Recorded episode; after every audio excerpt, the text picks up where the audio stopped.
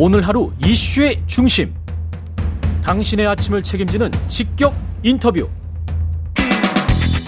여러분은 지금 KBS 일라디오 최경영의 최강 시사와 함께하고 계십니다. 네, 639조 원 규모의 내년도 예산안 어제 국무회의를 통과했고요. 올해 본예산보다는 5.2% 늘었지만 6년 만에 가장 낮은 증가율이라고 하고요. 본예산이 추경 포함해서 전년 어, 총 지출보다 감소한 것은 13년 만이다. 이게 정부의 설명입니다. 아, 내년도 예산안 관련해서 최상대 차관 스튜디오에 나가 나와 계십니다. 안녕하십니까? 네, 안녕하십니까? 예. 최상대입니다. 예. 규모가 예산안 639조 원이면 규모 면에서는 정부의 지금 모토는 재정 건전성이기 때문에 그 규모로 적당하다. 이렇게 지금 판단을 하고 편성을 하셨을 것 같습니다. 네, 그렇습니다. 예. 지금까지 평균 증가율이 한 뭐 8% 후반대였는데요. 예. 내년도 예산 증가율은 좀 전에 말씀하신 대로 5.2%, 어. 5% 초반대로 줄이고 규모도 현재 금년에 이제 2차 추경 기준으로 해가지고 한 680조 원 수준까지 육박했는데 그거 대비 한 40조 원 정도 감소된 639조 원이 되겠습니다. 예. 그래서 증가율 측면이라든지 규모 측면이라든지 건전재정 기조 쪽에 상당히 신경을 썼다 이해하시면 되겠습니다. 근데 이게 이거는 이제 예산이니까 우리가 미리 이제 계획을 세우는 건데 네, 그만큼 돈이 들어온다든가 그만큼 지난번에는 지난 정부 때는 그것보다 훨씬 더 많이 들어와서 네, 초과 세수가 있었죠. 예, 네. 자산 가격도 좀 그랬고 증권 거래도 많이 됐고 뭐 이런 네, 것들이 네. 있었습니다. 네, 네. 근데 이번에는 전혀 지금 경제 상황이 다르기 때문에 네, 네. 증권 거래도 오히려 줄어들고 있고 그다음에 자산 가격도 뭐 거품이 좀 빠지고 있는 그런 상황이라서 네. 재산세가 차지하는 비중, 양도소득세가 차지하는 비중도 만만치 않고 네, 네. 증권거래세가 차지하는 비중도 만만치가 않잖아요. 네, 그렇습니다. 이게 이러, 이 정도로 됩니까? 규모가? 그래서 결국에 이제 그 국세 세수 측면에서 이제 당초 예상했던 대로 들어올 것이냐라고 하는 게 관건일 텐데요. 예. 지금 금년에 그 추경 기준으로 어, 국세 수입이 한 396조까지 올라와 있고요.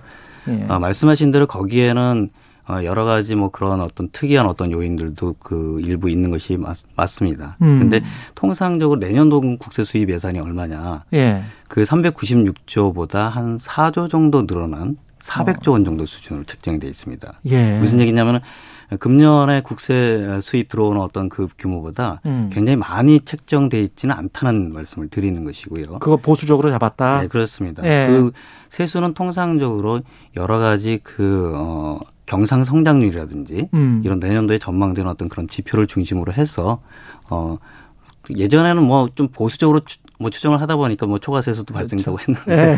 이제는 여러 가지 어떤 세수 축에 대한 제도 개편도 해서 네. 최대한 적정 수준으로 계산을 하려고 하고 있고요. 네. 그래서 좀 전에 말씀드린 내년도에 계상된 국세 수입 국세 수입 400조 원 수준이라고 하는 것은 너무 과하지도 않고 음. 너무 보수적이지도 않고 음. 뭔가 여러 가지 어떤 거시 경제 지표를 감안해서 적정 수준으로 어, 계산을 하도록 최대한 노력했다.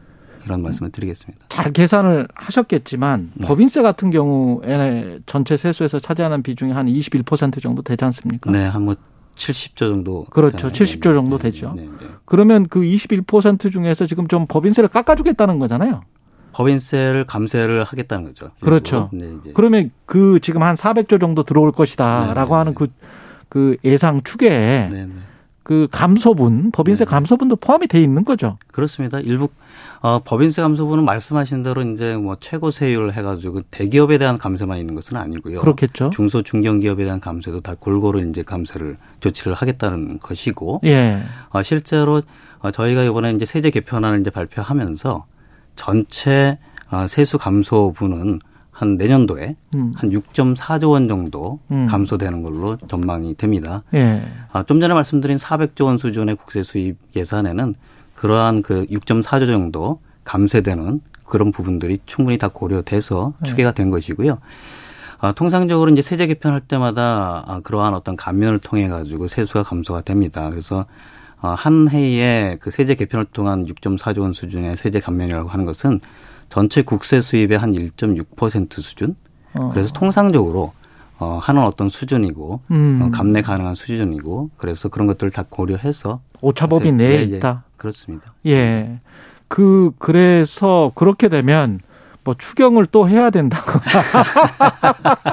규모부연에서 먼저 뭐 여쭤보고 있는데 네, 예. 추경을 뭐또 해야 된다거나 그런 일이 발생하지 않을까요? 왜냐하면 지난번 정부 때는 뭐 왔다 갔다 계속 많이 했었거든요. 이게 숫자가. 네, 예. 예. 그래서 네. 여쭤보는 건데. 저희가 참 그 재정을 운영할 때 애로 사항이 예. 항상 본 예산 어떤 그 예산을 이제 그 제출 아직 국회에 제출도 안 했거든요. 음. 이제 어저께 국무회의 의결을 하고 9월 어, 2일 날 국회에 제출합니다. 항상 저희가 그거를 오픈해서 이제 설명하다 보면 바로 첫 번째 나오는 것이 추경은 안 합니까? 언제 합니까? 예. 저희 상당히 당황스럽습니다. 그래서 아니 왜냐하면 박근혜 네. 정부 때도 그렇고 이명박 정부 때도 그랬고 사실 거의 2년에 한 번씩 또는 매년 네. 하다시피 했어요. 문재인 정부 때도 마찬가지고 네. 뭐안 네. 했던 그래, 적이 없습니다. 그래서 거의. 예. 그래서 지금 뭐 국회 제출을 앞두는 이 시점에서 뭐 내년도 예산 측면에서 이제 추경을 논하는 것은 지금 뭐 시기적으로 적절치 않고요. 적절치는 않다. 예, 예. 예. 그리고 실제로 말씀하신 대로 추경을 이제 여러 정부에서도 여러, 여러 차례 편성을 했죠. 예. 그래서 예, 어, 말씀하십시오. 예. 예. 여러 차례 편성을 했는데 실제로 보통 보면 예년에 이제 그 이전 정부 문재인 정부 이전에는 통상적으로 이제 경기가 안 좋고 할 때 한번 음. 또는 두 번 정도 그랬어요. 했었습니다. 예, 예. 근데 지난 정부 때는 뭐 코로나 등등 뭐 여러 가지 불가피한 그렇죠. 상황이 있었죠. 2019년 이후에 아, 이례적으로 이례적으로 저희가 20년 19년부터부터 이제 편성을 시작하긴 했는데 코로나가 음. 이제 20년도에 발발을 했으니까요. 음. 이때 본격적으로 해서 저희가 지난 정부 기간 동안에 한 5년 동안에 추경을 10차례 편성했습니다. 음. 10차례. 그래서 추경 규모만 해서 누적된 규모도 한 150조 원이 넘고요. 예. 그래서 뭐 일부 불가피한 측면도 있었지만은 굉장히 코로나 어, 추경 횟수가 굉장히 잦았고 그 규모 역시 작지 않았다. 그래서 좀 어, 정도 측면에서 좀 과한 측면은 있었다 이렇게 아. 봅니다. 예. 결국은 그때는 뭐 어쩔 수 없는 경제적인 사정이나 뭐 이런 재난적인 상황이 있긴 네. 했었지만 지금부터는 이제 건전 재정으로 갈 수밖에 없다. 충분히 돈을 많이 썼다. 그런 말씀이신 것 같아요. 네, 저희는 예. 지난 지금까지 어떤 재정 운영의 예, 상태가 임계치에 왔다고 생각합니다. 아, 임계치에 왔다? 실제로 지난 어, 정부 시작하면서 저희가 18년도에 어, 시작할 때 국가 채무 비율이 한 36% 정도였습니다. 예. 좀 전에 말씀드린 여러 가지 코로나 등등으로 인해 가지고 추경 편성이 불가피한 부분도 있었지만은 실제로 오, 지금 예산 이번 예산 같은 본 예산을 편성할 때도 음. 상당히 어떤 지출 증가율이 굉장히 높았습니다 예산에 비해서. 예. 그래서 최근 3, 4년간에 보면은 본 예산 지출 증가율이 한 9% 내외 정도 됐고요. 어. 그, 그리고 이게 이제 추경까지 포함해서 했을 때는 최근에 3, 4년간의 총 지출 증가율은 20% 수준까지 육박을 하는 그런 상황이었습니다. 그러다 예. 보니까 어, 저희가 지난번에 출범할 때 이제 그, 어, 36% 국가 채무 비율로 시작했던 것이 어, 금년 기준으로 한 50%. 음. 그래서 국가 채무 비율이 한 14%포인트 지금 올라와 있거든요. 예. 이거는 예전에 트렌드에 비춰 보면은 예전에 어 뭐 글로벌 금융위기가 있었던 어떤 2009년도 이런 정부에서도 음. 보통 이전 정부의 국가 채무 비율 인상폭의 평균은 5% 포인트 내외였습니다. 예. 근데 어, 지난번에는 한 14% 포인트까지 올라갔고요. 근데 그건 전 세계적인 현상 아니었나요? 그 기간 동안? 전 세계적인 현상 코로나 상황은 전 세계적인 현상이었죠. 예. 그래서 어, 전 세계적인 어떤 그런 코로나 위기 극복을 위한 어떤 재정의 적극적인 역할 측면에서 다른 나라와 같이 예. 저희도 이제 그 나름대로 이제 대응을 했던 것이고요. 그렇죠. 근데 어, 추경 측면에서도 여러 가지 약간 좀 과한 측면이 좀 일부 있었던 부분들이 음. 아마 기억하시는 것이 저희가 그 여러 차례 추경의 어떤 시발점은 20년도에 예. 코로나가 발발하고 나서 2차 추경을 하는 그 전국민 재난 지원 예, 예. 그 부분이었습니다. 예. 그래서 아, 사실은 뭐 전국민 재난 지원을 할 거냐 음. 아니면 고소득층을 제외한 어떤 지원을 그렇죠. 할 거냐 70% 80% 이야기 예, 많이 왔었죠. 예, 예. 입장 차이가 상당히 있었죠. 예. 그렇지만은 그 당시에 어떤 4월의 총선이라든가 어떤 정치적 이벤트라든지 이런 음. 여러 가지 어떤 어, 관계되면서 어, 전국민 재난지원금으로 갔고 음. 그 부분이 그러한 이슈들이 그 이후에도 계속 어, 재난지원금 측면에서 전 국민을 다 지원하는 것이 맞느냐 음. 아니면 고소득층을 제외해서 적정한 수준을 가는 것이 맞느냐라고 하는 부분들에 대한 논쟁이 계속 있었고 예. 상대적으로 기억하실지 모르겠지만은 작년에 21년도 음. 2차 추경할 때는 또다시 재난지원금에 대한 어떤 논란이 있었습니다. 그렇죠. 그때 역시 전 국민 재난지원과 고소득층을 제외한 어떤 재난지원에 대한 논란이 있었습니다.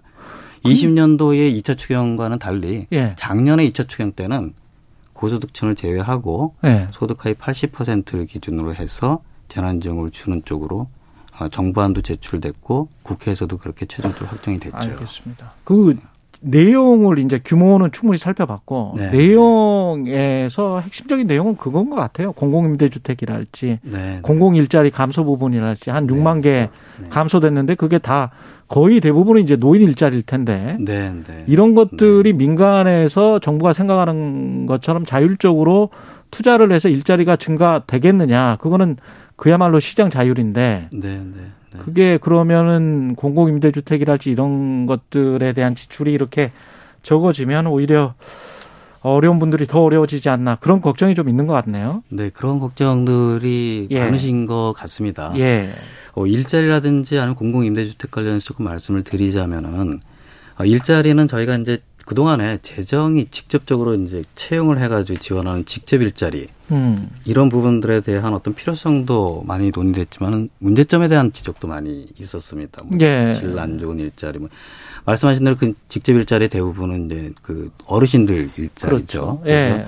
어르신들 일자리가 금년 기준으로 한 84만 명 정도 어. 되는데 말씀하신 대로 내년에 좀 일부 좀 줍니다. 예. 주는데 저희가 그 노인 일자리 안에서도 여러 가지 유형이 있습니다. 음. 쉽게 말하면 이제 뭐 그 쓰레기 줍고 뭐 하는 어떤 예. 공공형 음. 그리고 아니면 이 이것과 달리 뭐 카페를 운영하신다든지 하는 예. 어떤 시장형. 예. 그래서 어, 시장형에 대한 일자리가 조금 quality가 좀 높고 음. 지원 단가도 좀 높고 음. 해서 어, 좀 전에 말씀드린 어떤 공공 일자리 부분은 좀 줄이고 그리고 어. 민간형 시장형 일자리 직 어, 일자리는 좀 늘려서 했는데 전체적으로는 조금 줄었습니다. 예. 노인 일자리.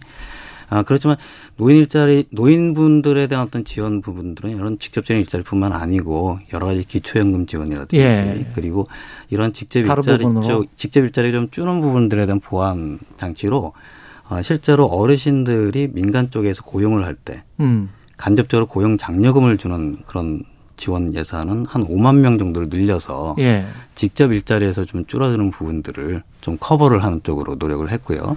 알겠습니다. 공공 임대주택 네. 관련해서는 어, 말씀하신 대로 여러 가지 그 줄어드는 어떤 요인이 좀 있습니다. 음. 공공 전세 관련해서 한시 사업이 종료된다든지 시간이 뭐한 20초밖에 예, 안 남았습니다. 예. 예. 이제 이제 네. 여기에서 마무리 지어야 될 것 같고요. 아유 사실은 뭐 질문들이 좀 많았는데 죄송합니다. 여기서 마치겠습니다. 예. 기획재정부 최상대 이차관이었습니다. 고맙습니다. 예, 감사합니다. 예.